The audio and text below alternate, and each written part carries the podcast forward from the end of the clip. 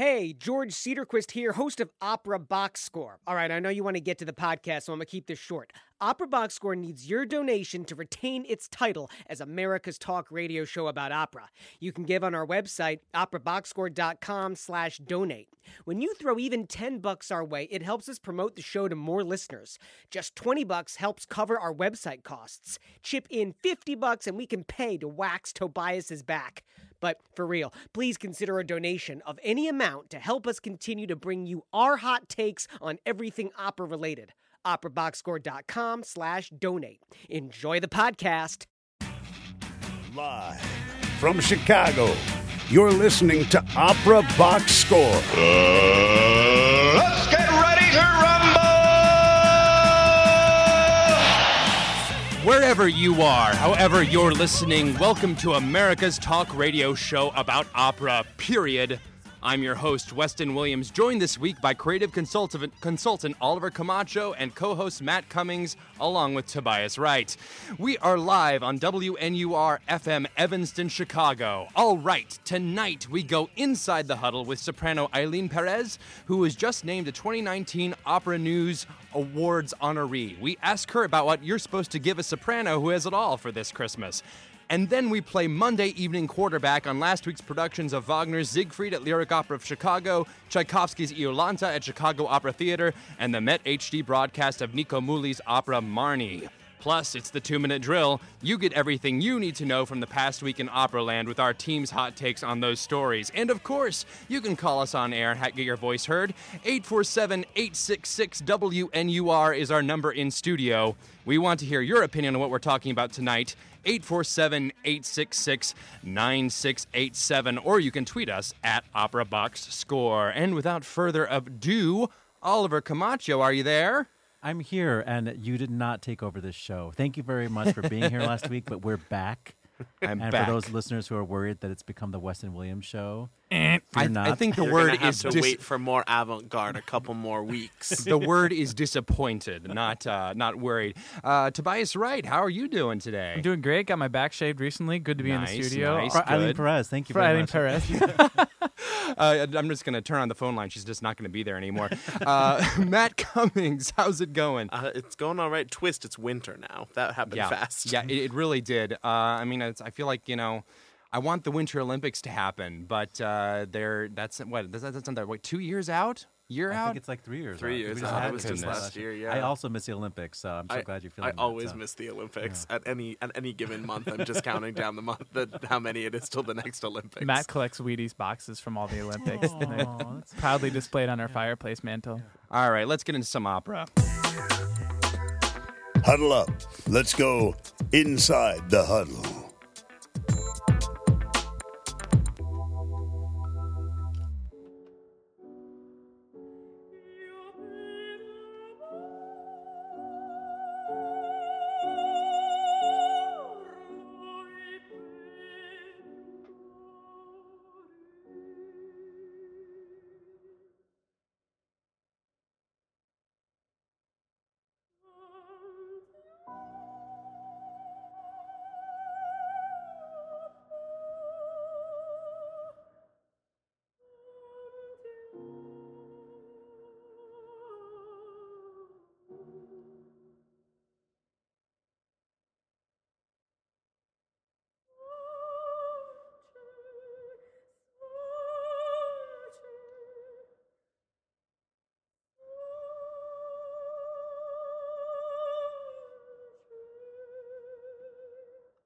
Eileen Perez is in demand at the world's leading opera houses and cultural capitals. She has just been named the 2019 Opera News Award honoree and has won both the 2012 Richard Tucker Award, uh, thereby becoming the first Latina recipient of that award, and the 15th annual Placido Domingo Award. Miss Perez, welcome to the show. Thank you. Hi, Uh, gentlemen. This is so exciting. I have a little bit of an echo, but I, I was trying to tweet. I was trying to tweet and say at Opera Box Score, thanks so much for having me right now. Um, thanks for tweeting. You know, our uh, our Twitter page is uh, a little bit dead lately because uh, none of us want to uh, want to do it. I'm looking at you, Toby, uh, but that's okay. that is totally fine. Throwing shade in front of our guests. That's what I do. I That's what I do it. best. I mean, we don't mean to air our dirty laundry in front of you, but thank you for joining us on the show. oh, I love it. Where is your preferred channel for your followers? Are Op- you at guys, Opera Box uh, Score, we do have a Twitter handle. mhm. I manage the Mhm, Facebook yeah. page, so that has the most consistent posting. Oh, okay. so okay. much shade Well, tonight. I love it. so I will share away. let's let's get right into this. Um, so um, I mean, I think everybody who listens to our show knows who you are. So we're obviously very honored to have you. But I will say that, like in reading a lot of your press, uh, it often comes up that you are this Latina or the first Mexican or whatnot. And I wonder if you ever get, you know, like annoyed that this keeps getting inserted into your the praise about your work, or or maybe are you the one that's actually inserting this because you want to be outspoken? Guess what? I'm the one. and here's why. Actually, you know, kicking off with talking about Twitter. One of the reasons I left Twitter was obviously, you know, our president is, you know, was just it, it was just so disgusting to me to be in that kind of oh, with so much negativity on Twitter. Um, I I just shied away from it completely, and then I realized, you know what? I need to be proud of my heritage and Mm. certainly demonstrate that I am very proudly Mexican American, and I say that in in um in a way because I never felt, you know, so Mexican that I could be so legit when I go, you know, to Mexico and hang out with my family there because I definitely have been born and raised here in Chicago, in the northwest suburbs. Um, and then in America, you know, I'm like not American enough. It, seems because of how I look and and yeah, just judgments that just you know it, it's racial tensions are are what they are because of how we perceive people. So I just decided to own it and then to also um, I feel very much in line with the idea in artistry if you you know if you don't have a clear picture of how you want to sing a phrase or portray a character or have the idea of that plan in mind it's very hard to then um, craft your performance. So in a way for me identity wise to say i'm mexican american i think it helped it was helpful for me for example to, to see ana maria martinez in the art form other superheroes like you know montserrat caballé rest in peace victoria de los angeles before you know uh, all of these ladies with um, hispanic or latin american roots bidu sayão i was a big fan of hers.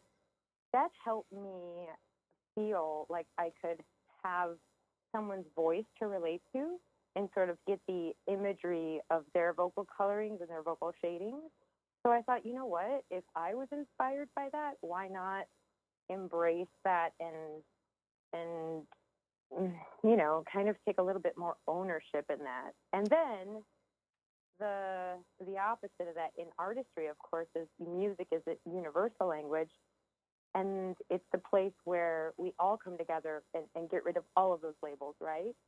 Right. So that's been my way of feeling empowered.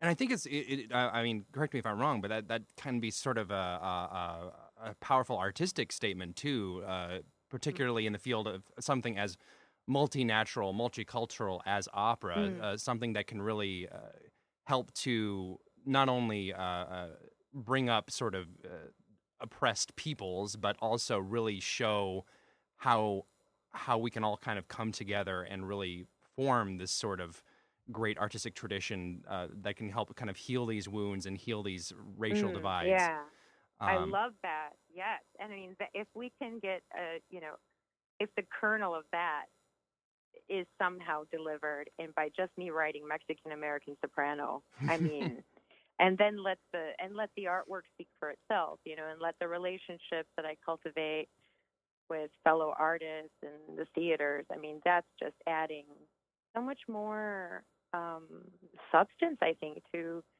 to who I am as a person and the characters that I then portray artistically, but also the relationship off stage. You know, I think. Oh, sorry. Well, absolutely. Uh, speaking of all, all the characters you're portraying on stage, I kind of wanted to, to to ask you a little bit more about that because you've taken on a huge uh, range of characters, both in terms of the number and the variety of roles that you've been singing in recent years. And I, I Mm. was curious if I could ask you a little bit more about that uh, in terms of what what is it that you do? Uh, what how do you decide what what role would be good to learn at any given time, and what do you do in your study to make it feel comfortable for you? She takes the contracts, Matt. Duh. well, I mean, are you are you in a position to, to have a little bit more steering in your? Now I am. Now I am. um, who was that? Was that Oliver? That was or Matt. Who was it? that was Matt that asked question, and it was Toby who was the smart ass. Can I say that? oh, Toby, I like you a lot. um, yes, let's get real. Um, in terms of starting a career, you know, one of the things that I just recently remembered because of this thing that I just did last month, um, jumping in was one of those things that could keep the momentum in your career going and also introduce you into an audience in a very high stake, high risk, but if you nail it, if you nail the performance, you know, you get invitations back to the theater. Plus, you, you know, you you, really, uh, what do they say? Cut your teeth on on Mhm. something. Mhm. And so I think at the beginning, I, I so I, I went to school at IU, and then I went to AVA, the Academy of Vocal Arts in Philadelphia, and IU is in Bloomington. For your, I'm sure your audience knows this, but um, at AVA we had six operas a year, and you could understudy, understudy. You know, well, you could pick everything to understudy if you weren't assigned a role and sit in on coachings and work with maestro. And so I had, by the time I, in the four years at AVA, I had six roles that I was ready for. So I had Gilda, Adina, Susanna the Marriage of Figaro, um, and then I had understudied the Contessa in the Marriage of Figaro. So a lot of the oh, oh yeah, I already said Gilda. Um, Anna and Le Villi, which was off and kind of random, but then I had Mimi in La Boheme, which of course is my bread and butter. I didn't have Violetta at the time, but I was studying that role and preparing it and have wanted to sing it since I ever heard an opera CD. Um, and so I think that the roles that I knew or was fortunate enough to study in, while in school became some of those core repertoire roles that I could, you know, they're, they're the most performed operas in the world. And it's certainly in the in the national you know opera scene that we have here in the United States, but also abroad in Vienna and um, Vienna and where else? London, Berlin. I feel and Hamburg were four places outside the states that I had not not only myself, but I think everybody could have a chance because of the repertoire theaters that they are. That there's always a chance that you know someone has to cancel or pull out or mm-hmm. or there are cancellations. There's always a possibility of cancellations, and they're willing to take a risk on a young talent. And so, having those core roles ready to go is certainly certainly helped me, and it launched me. And then, you know, it, it delivered, which was really great. um, but I think that that's how at the beginning, I I thought of repertoire and I thought of core repertoire and I thought of taking on roles. And certainly, I was thinking about the money for sure because you have to, um, you know, be able to work enough to sustain, you know, your living and everything. Um, and part of actually one of the work related ones that I took on that I haven't sung again, but I would I, I would I would love to. I think it'd be great fun. Um, Anne Trulove in Oh, sure. Wait in for the Progress, of yeah. Progress. I'm sorry, she's not that- Mexican. Sorry, I love Oliver. oh my gosh, talented already. That's great. But see, see what I mean about how then you do away with the labels.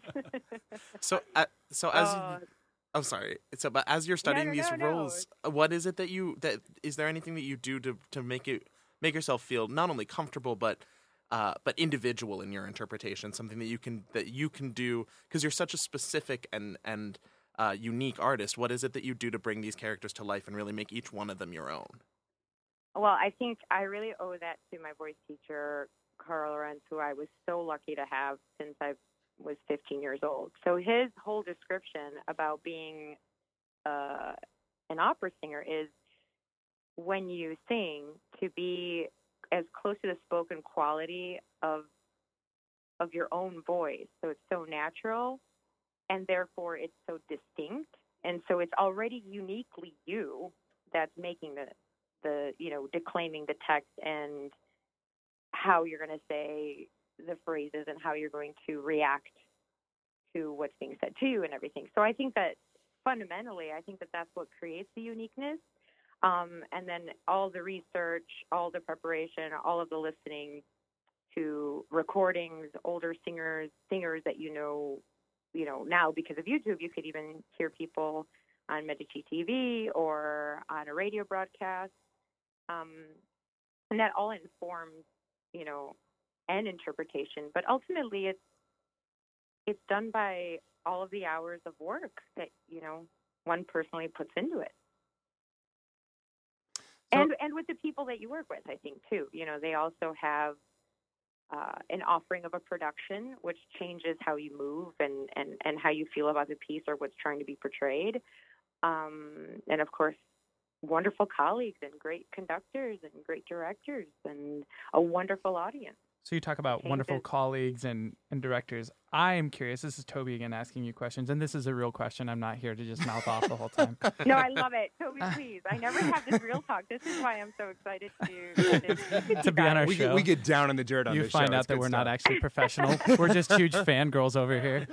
Um, no, but I, I'm curious because you talked about some of the voices that you loved, and that helped you um, really gain your own identity and see where you were moving forward. And, and that has to be fulfilling to know that you are doing that and that future generations will look and listen to your voice and grow from that. But I'm curious, what for you has been the most fulfilling production or performances that you've ever had? And, and that can be you know, at, at any given uh, opera company or with a particular group of people?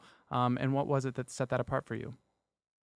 Well, the transformative piece, the most transformative piece thus far for me has been it was the experience of seeing uh, Tatiana Bakst in the in Jake Heggie's opera Great Scott, hmm. and it debuted hmm. in Dallas. In We did not expect that. We're all looking at each other like, "What are you talking about?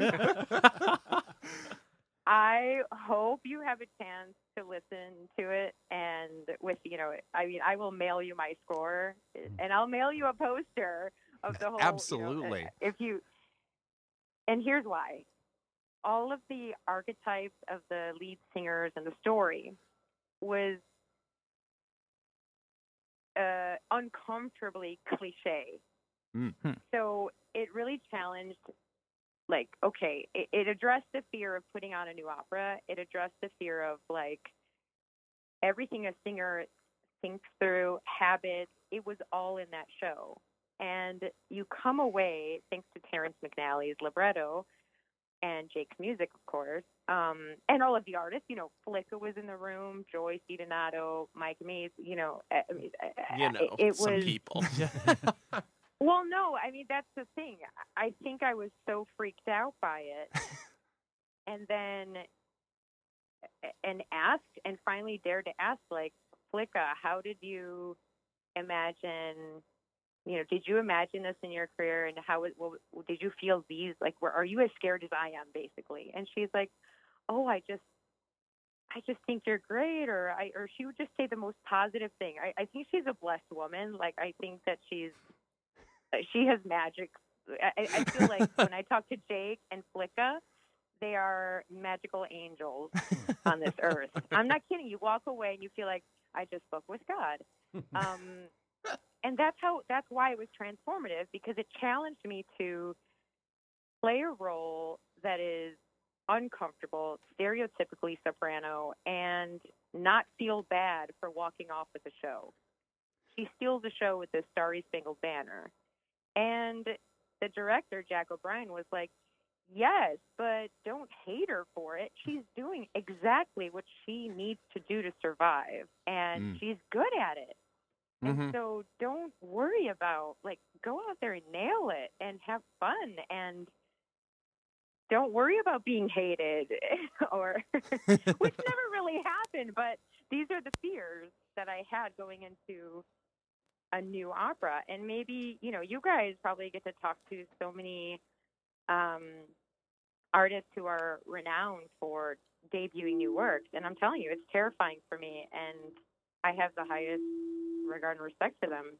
Um, and that's why it transformed me. And it's still there. I mean, there is a line in the where Joyce was singing a cadenza as Arden Scott, and she messes it up or whatever, and she's like, "Oh, this shit is hard." and I'm like, "Yes!"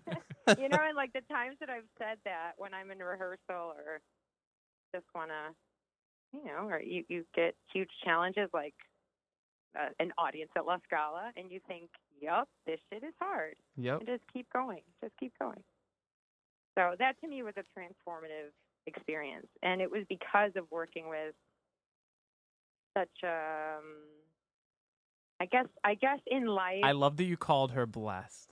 You called like a I think that's the right word Right? for it. Yeah. such blessed S- colleagues. Speaking of blessed colleagues, last week we learned that you will be honored at the 14th Annual Opera News Awards. You're going to be joining the ranks of the true icons of this art form, as you did when you won the Richard Tucker Award previously. Has there been an award that you've that you've earned that has meant something more special to you than what we might eh, imagine here in the studio here?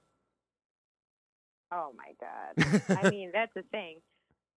The truth is, when these moments happen, I get. Uh, you go. You. I. I- don't know. I won't worry about it. Okay. I no, none of us have run the Richard so Tucker. Award. so much in life I cry because I'm upset about something and then you happy cry and that is All the time. kinds of moments, you know? And then I I feel an immense responsibility, an immense sense of how do I connect what this means to me, but then how do I how do I embrace it and how do I say something that's going to matter? Mm. And and I think that that's that's kind of what's left in my mind. So I've been working on my speech. Um, Feel free to uh, hit us with a couple of key phrases uh, just to practice. Oh, I- I can tell you it won't. American Carnage. well, uh, American Carnage. Is that Toby again? No, that was me. we, we just have a bunch of smart Alex on the show. It, it's fine. Uh, but uh, Eileen, uh, congratulations once again on on the award, and thank you so much for joining us tonight. Unfortunately, we got to wrap it up here and move on to the next segment. But thank you so much for joining us. It's never was a big enough time, Thank Eileen. you. I'm I'm so sorry, but we're just gonna spend the rest of the evening listening to your recording. So It'll be great. Oh, that's so sweet. Thanks, you guys. Thank, Thank you so much. Coming up next, Siegfried, Iolanta, and Marnie on Monday Evening Quarterback. That's only on Opera Box Score and WNUR FM Evanston, Chicago.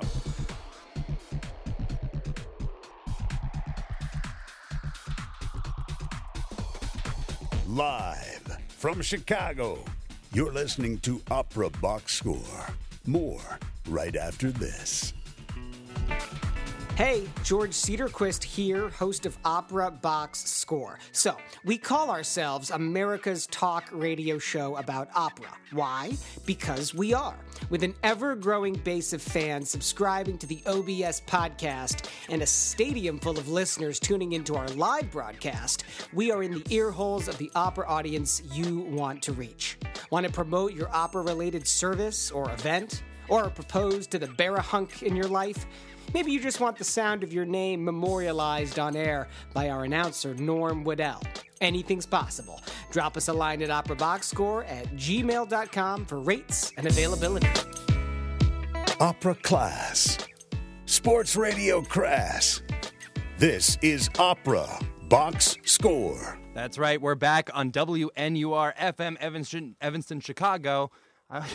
I, I think I really nailed the landing on that one. Evanston, Chicago. It's not the first time I've said that. W N U R. So we started that segment listening to uh, one of the performances from her 2012 Rosenblatt recital. You can find, I think, the whole thing on the YouTube. But that was the uh, Willow song uh, from Othello, and Which Othello? From Verdi's Otello. Thank you. The best Shakespeare's Othello. From, from the Not good, the Rossini Otello. from the good Otello. no, but I mean, like that is a, a recording Sardo. that I feel actually is perfect, and I've listened to like just about everybody sing that aria, and it's with piano. There's no Emilia to like sing the El Vento moment, you know, Hmm. but it is exquisite. And if you want to understand Eileen Perez as a singer, just watch that. Devote 16 minutes of your life to Wait. it. What? Can I tell you what I'm doing? What are you doing? I'm liking every one of her Instagram photos. Social media on the map right so here. anyway, go to the YouTube and watch her sing "Mi Madre that una poverancella." Yeah, I'm, I'm sure we can also get on our website as well. It Um, is- I'm not even kidding you. You, you folks, you've been listening to me since Opera Now. This is one of the best things on YouTube. You have to watch it. She It's so is good. absolutely phenomenal. I can tell that uh, Oliver is getting into uh, critic mode right now. so you know what that means. It's time for Monday Evening Quarterback. Pass or fail? Here's Monday evening quarterback. So it's that segment where we talk about operas and uh, criticize them heavily. Uh, so uh, Well, we what's were just- first on the chopping block? we were Oliver? just talking about this uh, a couple weeks ago. That what what right do we have to talk about shows in Chicago that Mm. may not pertain to our you know our audience? Like we're we're reviewing like some storefront opera or we're reviewing a production at Lyric Opera that's been seen a gajillion times with an interesting cast. But I'll say that like if you're an opera fan and you're in Chicago this weekend, you had a lot to choose from. It was a good week in you Chicago. had Verdi Requiem with Piotr Beczała Mm. at with CSO, which is an opera, but we all know that like we It's love not not opera. yeah, I was it's essentially an opera in Latin. Verdi was not really holding back anything. Yeah, there. uh, we had um, lyric operas Siegfried, which was I think it was like the third of four performances. Yeah, they're not. They're on. The, they're Yeah. not doing many. Yeah, and there was um, Chicago Opera Theater season uh, opener of Iolanta with the conducting debut of, of Lydia Yankovskaya, and we'll start by talking about Marnie because that's something we could we a lot of us could have seen uh, the Marnie in HD broadcast, but I think it's over. But there is a encore this Wednesday. And people who know me know that I'm not into 21st century opera what? and it was it was you know a, a struggle for me just to show up but i am so glad that i did i've completely have rethought my idea about isabel leonard isabel leonard is a phenomenon in this show she's so exquisitely beautiful just on stage but the way she uses her voice the way she pulls out her bel canto chops the way she colors words just like the variety uh, of her tone quality uh, her acting was incredible. The production is incredible. The use of a uh, chorus of Marnies, you know, they're like Mm. like her alter egos come out and sing straight tone in like like more of a British choral tradition was genius. And um, Christopher Maltman is great. Like every the cast is just great, and the the show itself is so watchable. And I think they figured out a way to make HD very special because this is a, an opera that feels like a movie. The scenes keep changing all the time. Like your eyes never get bored. There's always something really beautiful to look at and something. Ha- interesting have you ever look seen the uh, Hitchcock film? I haven't, and now I want to see it. That's how much I like. I, I would do be thi- fascinated to like hear like a comparison of the of the two in terms of uh, well, not just story because I imagine there's going to be differences, but in terms of atmosphere. Uh, I feel like that's always a sort of a challenge when you're adapting a uh, something into an opera that used to be uh, Well, a, a I- film I- or a I the- another believe that the piece. opera is actually ad- uh, is adapted from the source material more more so Oh. than the Hitchcock movie itself directly. But I bet that there are some interesting overlaps there. D- amazing costume changes in this. The costumes in general are fantastic, and Nico Muhly is writing in a language that I am very comfortable with. Like, there's enough sense of form, like where you're like, okay, this is an aria moment, or this is like a choral moment, you know, and here are some melodies for you, and it's not always, you know, atonal, and it has like sort of Philip Glass sort of energy to it. So it was great. I, Cool. I, I highly recommend it. I, I really wanted to see it. I wasn't able to this well, you can weekend. see it on Wednesday. I did get comes I, Wednesday. I did get a text from my Voton's father. Day. So this is my father's review that he sent me just kind of in the middle of the day on a Saturday. Ooh, I liked Marnie. It packs quite a punch. Talk about complex characters. Music seems to work very well. And that was my dad's review. Is that what your Marnie. dad sounds like?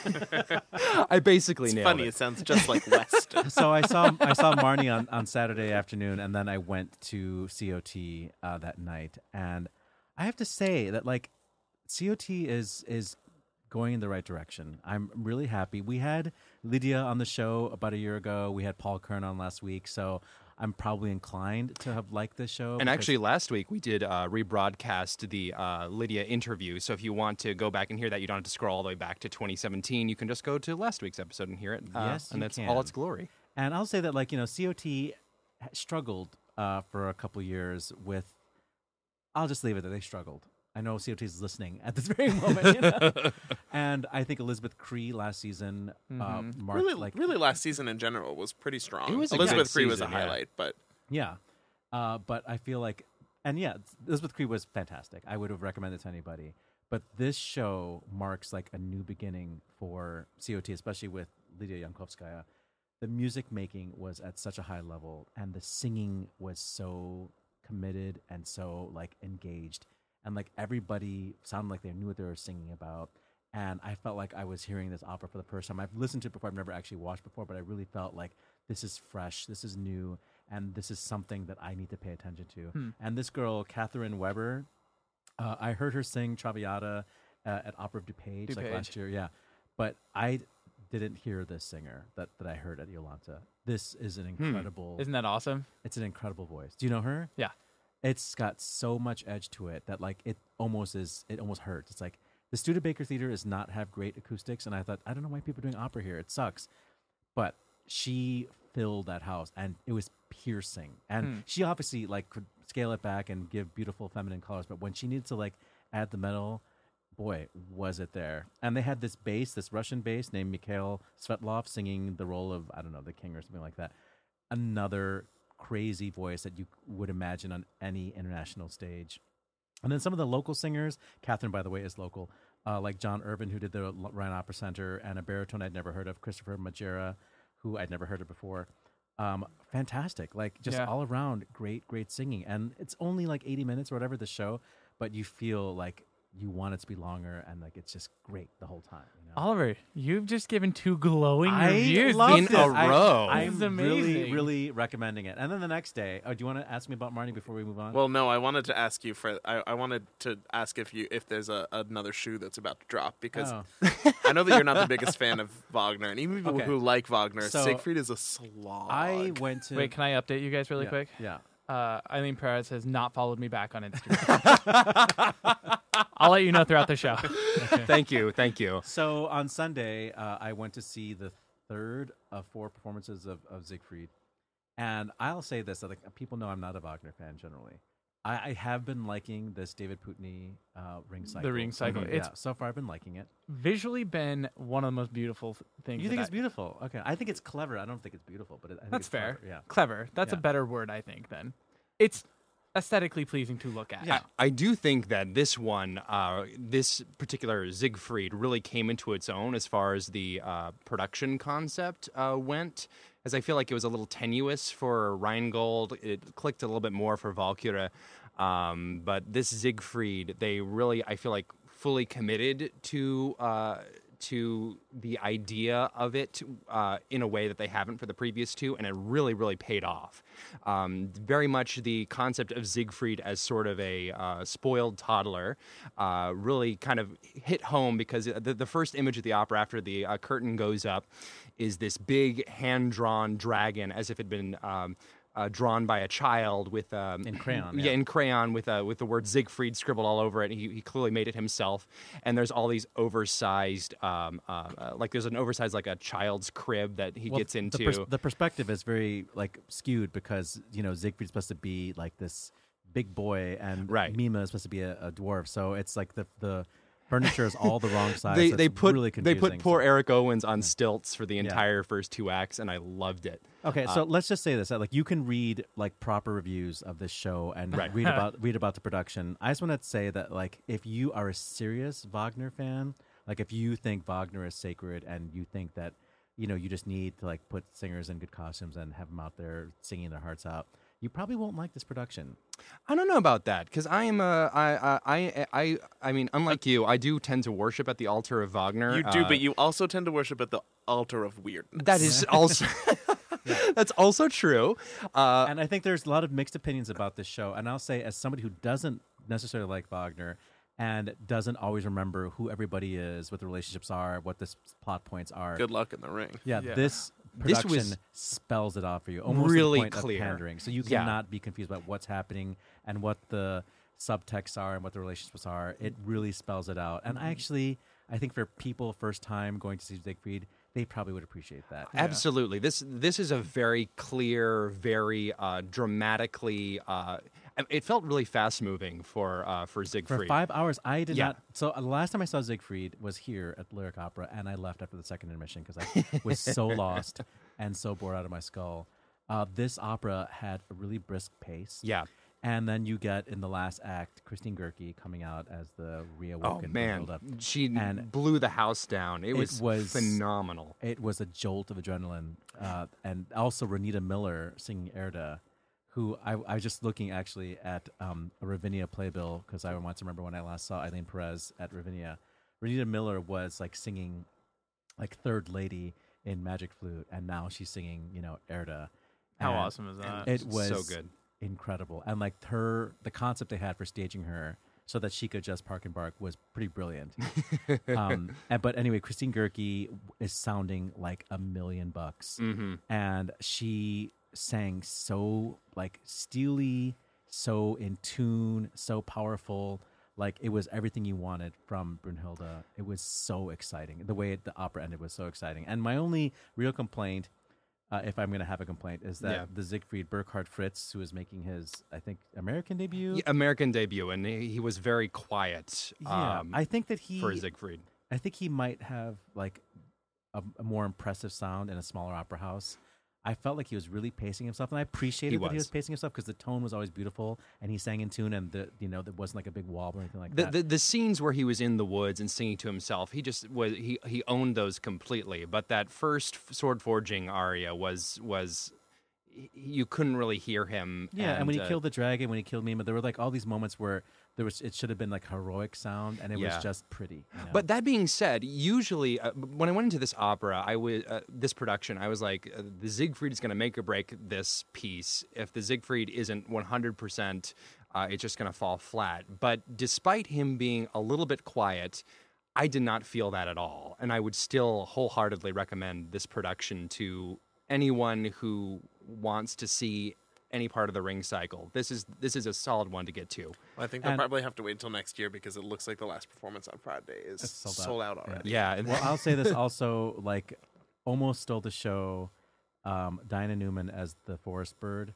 Um, it's not a lot of music, Right. But the music that she does have is so good, and she performs it so well. She has she's one of the former Ryan Opera Center ensemble members, and she's one of the smartest singers I've ever met in my life. And she has a very like kind of a spicy tone quality, like very like fast vibrato and like bright and like she sounds. I mean, it's very her, you know. Mm-hmm. And like she sounds like a bird. And like when she sang this, I was like, this is perfect casting. And she has this really crazy, wacky costume, and Eric Owens is using her as a puppet and has his hand up her back, I guess. and she plays like puppet very well. It was it was so charming and exactly right. It was pitch perfect. I heard some complaints about the forest bird being like a really important character. It's like the only like true heroic character in this opera, you know, and why defile her by making her a puppet, you A know? puppet. Yeah. Who I- co- who was the who complained? Uh, I won't say. but I, the person the person who complained also thought that this opera was just making a farce out of a very serious opera. It's like, okay, well, Well, it, it, I mean, there there's a lot of humor in the opera that people forget about, and the, what, Listen, what Wagner, known for his All- sense of all- humor. Well, All but three like, of these honestly, op- if you can make it a little, I mean, how can you possibly make this? there were seri- several like, there were several moments of so laugh out loud. Like it's an impossible plot to seriously say out loud and then just have somebody be like, "Oh yeah, that makes sense." I mean, like, why not have some humor with it? I guess you know, and shed light on it. And that's kind of like when they were going to Valhalla at the Yeah. end of Yeah. Rheingold. I was like, "Oh my god, it's a rainbow road that is made out of rubber bands," and like, I really actually appreciate And it. from where I stand, it does not have to. The opera does not have to be presented exactly the same way every time you put anyone ever puts Yeah. it on. I mean, the thing is that like I not like I'm not a fan of the show, but as I was You're not a fan of opera box I'm score. not I'm not a fan of the ring cycle. But as I was watching this particular Siegfried, I actually was able to imagine, wow, to do this show the way I can imagine it now, now that I actually understand the plot and the characters, it would be so expensive. Not that this show Oh, wasn't yeah. expensive, but if you're really gonna do the the ring cycle like the way I think we can all think of it in our brains, like with dragons and like giants stuff like that. That's really effing expensive. So why not do something like this, which is manageable? We'll have to pitch it to HBO for, Yeah, the, for, exactly. for after Game It's of Thrones totally, ends, It's totally like that. and they I- need I their would- next new. I would absolutely watch that show so much. We got to move on. We got the two minute drill coming up. David Daniels' reputation continues to crumble. That's coming up next on America's Talk Radio show about opera on WNUR FM Evanston, Chicago.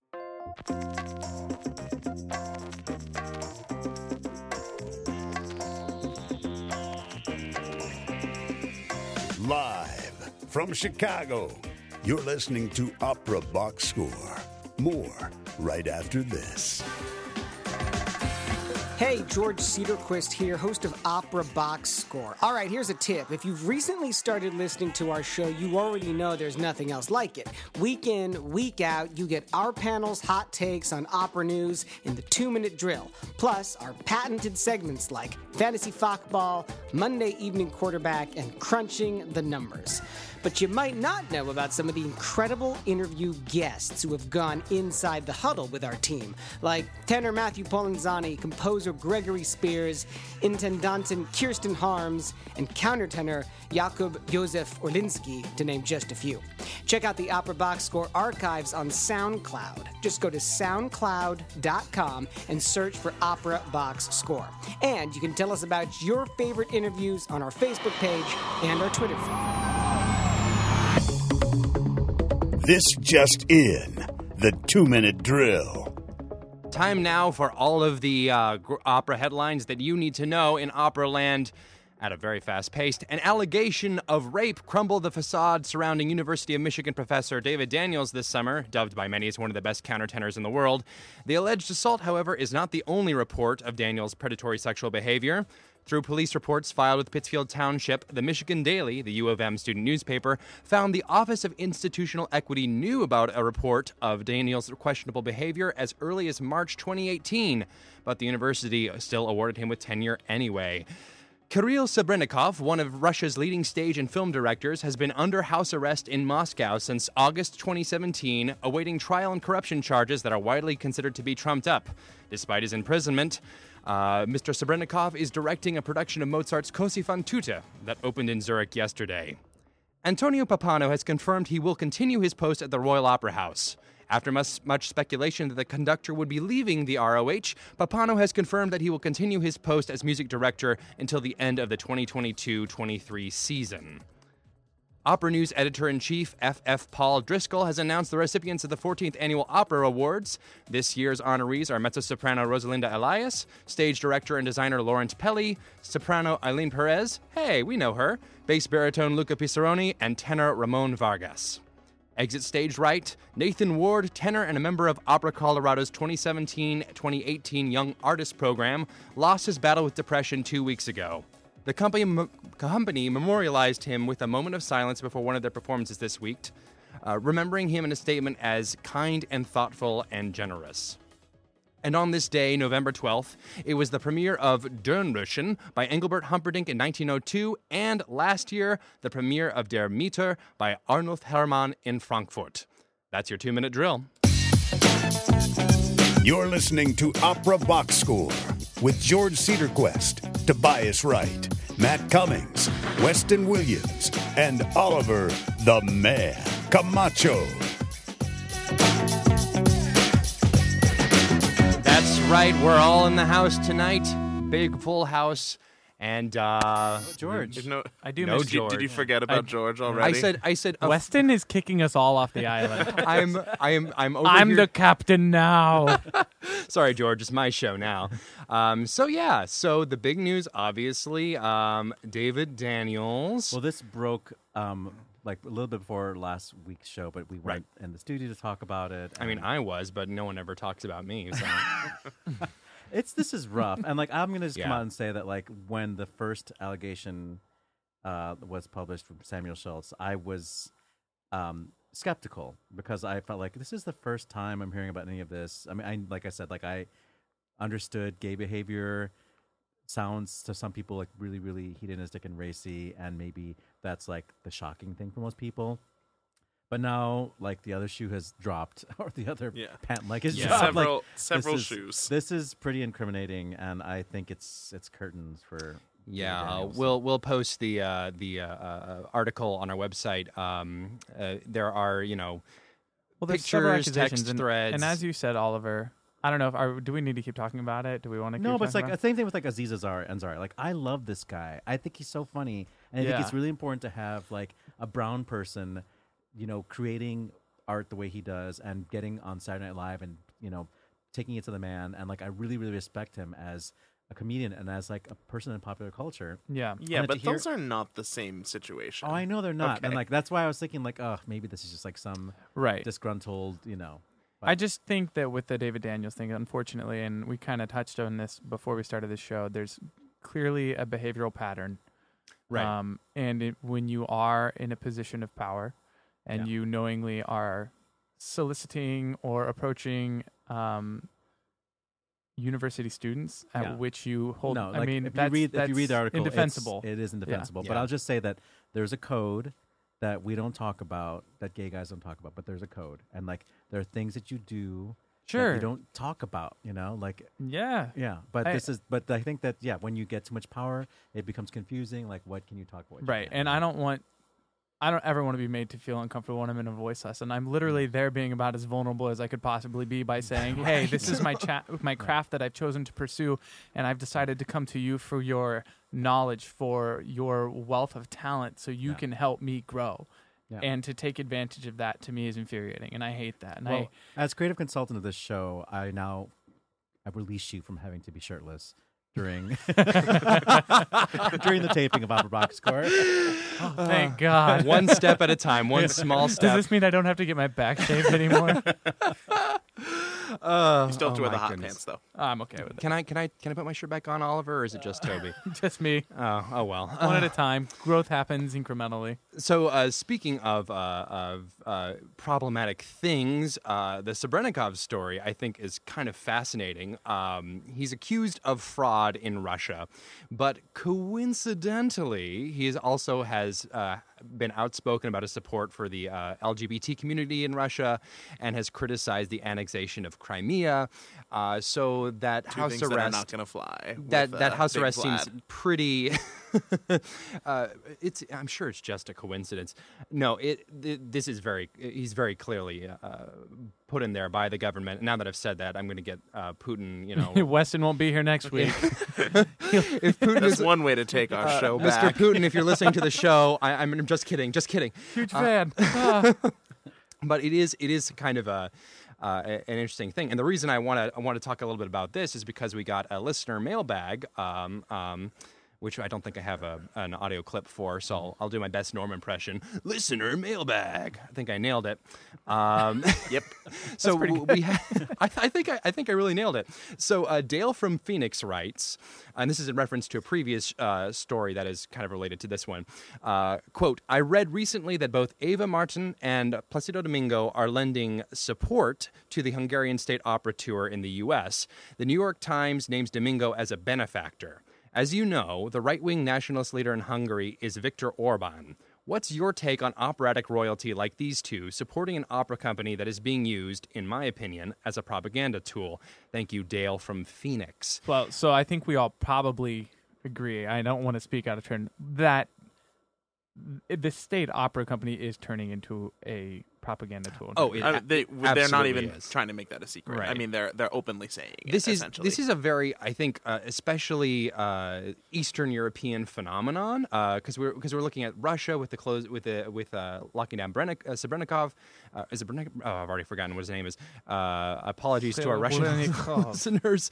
Um, he, uh, you know, there there's a sense that the the high arts need to be controlled in or uh, to be part of the government, and that's a tradition that extends in Eastern Europe, in Russia and Hungary, in this case, uh, all the way back to at least the 19th century. Um, the, the, what what sprang to my mind as, as I was reading, uh, as we were talking about Hungarian state opera a couple of weeks ago, um, uh, was the uh, the Kirov, n- now the Mariinsky Theater, during kind of the Soviet era. In- which is in St. Petersburg. Right. It, uh, some of the best recorded renditions of Russian opera uh, on on disc to this day uh, came out of the Kirov, and Kirov, of course, uh, it, it was the name of an official who was a personal friend of Joseph Stalin, um, and it's I, I do think it's it's really it's kind of an inescapable sort of association in many ways. Yeah, it's definitely tough when you have the politics and the art weaving so closely because Right. for singers like with careers like Eva Marton and Placido Domingo, they I mean, what they are what their memory, what their nostalgia of this company might be and all of their close connections to it, those might not necessarily be the same thing as what the company is turning into Right. now. And, And- th- that being said, I, I am somewhat inclined to give Marton uh, a bit of a pass. Uh, oh, and I should say, uh, Domingo is going to be uh, conducting the Hungarian State Opera Orchestra. Um, and she, uh, Marton, is just going to be giving a speech uh, on the first day of the tour. Right, but- um, and uh, I, I'm inclined to give her a little bit of a pass because her debut at the HSO in 1968 was one that kind of put her on the map and really helped her launch her international career. But right. on, so, but, with your but as, saying. as was, but I'm, I'm not, I'm not saying that e- even though they're supporting this company, that doesn't Right. necessarily mean that they. I mean, they, if they're supporting the company that they premiered with in the 60s and 70s, that Sure. doesn't necessarily mean that they are falling in line with these politics. But I do. I, I kind of expect more of people who are at the highest level of this art form to. They, I think that they have a responsibility to speak out uh, when when this has been reported so what so thoroughly and and, and is so obviously an issue that that that is going to be cause problems for people, cause headaches for people. Uh, these are these aren't necessarily popular policies in America. I don't think that you would No. really. I don't really think that many feathers would be ruffled over here eh, by by by taking a stand, and uh, they for them to not do that just strikes me as irresponsible.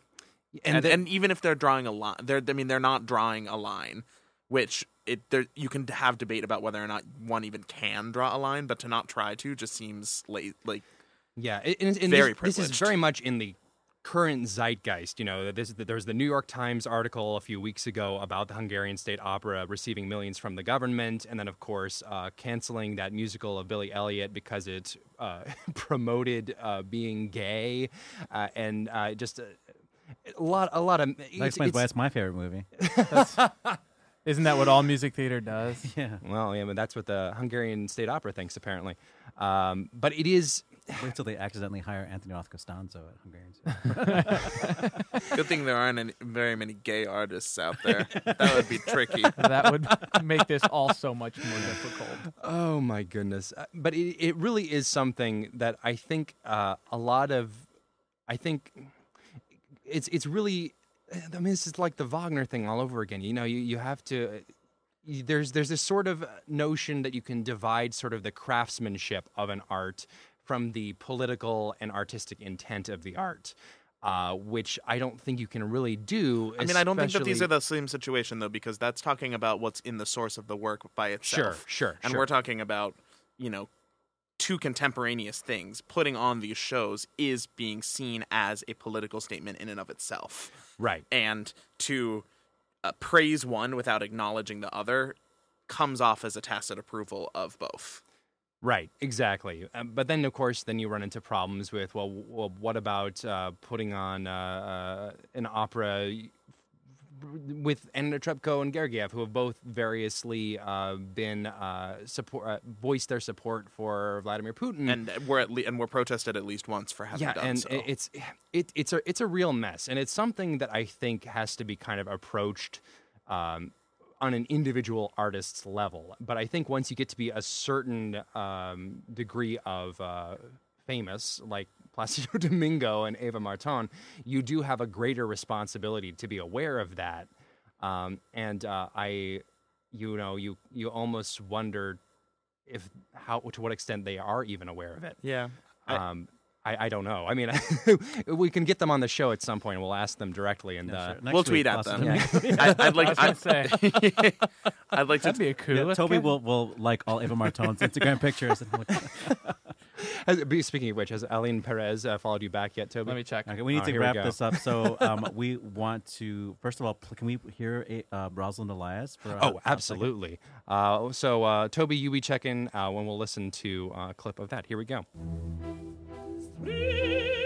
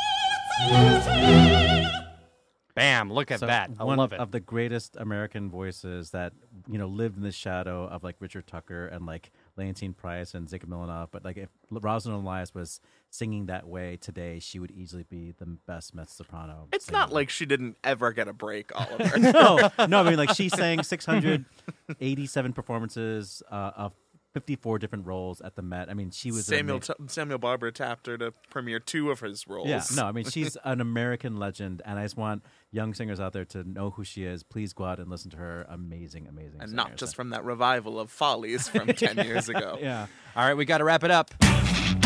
Good call. Bad call. On Opera Box Score. All right, who's got a good call for me? Hit me. I have a great call. All right, what is it? Ailyn Perez is still not fired. No. Calling me back. I want to shout out to former Opera Box Score guest uh, Harry Rose, uh, used to be known as Opera Teen, uh, who Opera is writing. Yeah, he's writing really great reviews of shows um, for Parterre, and I don't like Parterre. I don't like going there. But I will go there to read this kid's reviews. Cool. He's so so smart. He writes about singing in a way that we're not seeing written by anybody else. So good on him. I've got a little uh, a good call. Hopefully, we got at the uh, Rameau Charpentier double bill from the Canadian Opera Atelier uh, this Thursday and Friday in Chicago, um, and I hope to check it out if I can possibly get off work for it, and you should too. I will say that since you brought it up, um, I can get you in for 40 bucks. Uh, if you go to the Harris Theater website and type in the code Industry40. Oh, All thank one word, you. Industry 40 for really great seats 40 bucks. Matt? That's And if you've got scoop. more time this weekend to check out some opera that doesn't get done so much, you should check out Turn of the Screw by Benjamin Britten at Northwestern University, featuring an all student cast. It runs Thursday through Sunday in the Ryan Opera Theater at 70 Art Circle Drive up in Evanston. Uh, Thursday, Friday, and Saturday shows are at 7:30, and Sunday is a matinee at 3. Tickets can be found at music.northwestern.edu. Wow, that's gonna be real spooky. Got all the information there and everything. I, it's not the first time I've ta- I've promoted a Northwestern opera production. I know what I'm doing here. And that is it for this week's edition of America's Talk radio show about opera. The new general manager at WNUR is John Williams. No, not that John Williams. Our announcer is Norm Woodell. Visit Norm on the web at voxershorts.com. That's V O X E R S H O R T S.com. Our theme song is Vodka Inferno, written and performed by the Diablo Swing Orchestra. On Facebook, search for Opera Box Score. Be sure to share and comment on our posts. On Twitter, we're at Opera Box Score. Please leave a review when you subscribe to our show on Apple Podcasts. Our creative consultant is Oliver Camacho. For Matt Cummings, I'm Weston Williams, asking you to continue the conversation about opera with any veterans that you may know. We're back on Monday, November 19th at 9 p.m. Central. More opera headlines and our hot takes on those stories. Join us then. This is WNUR FM Evanston, Chicago, Chicago's Sound Experiment.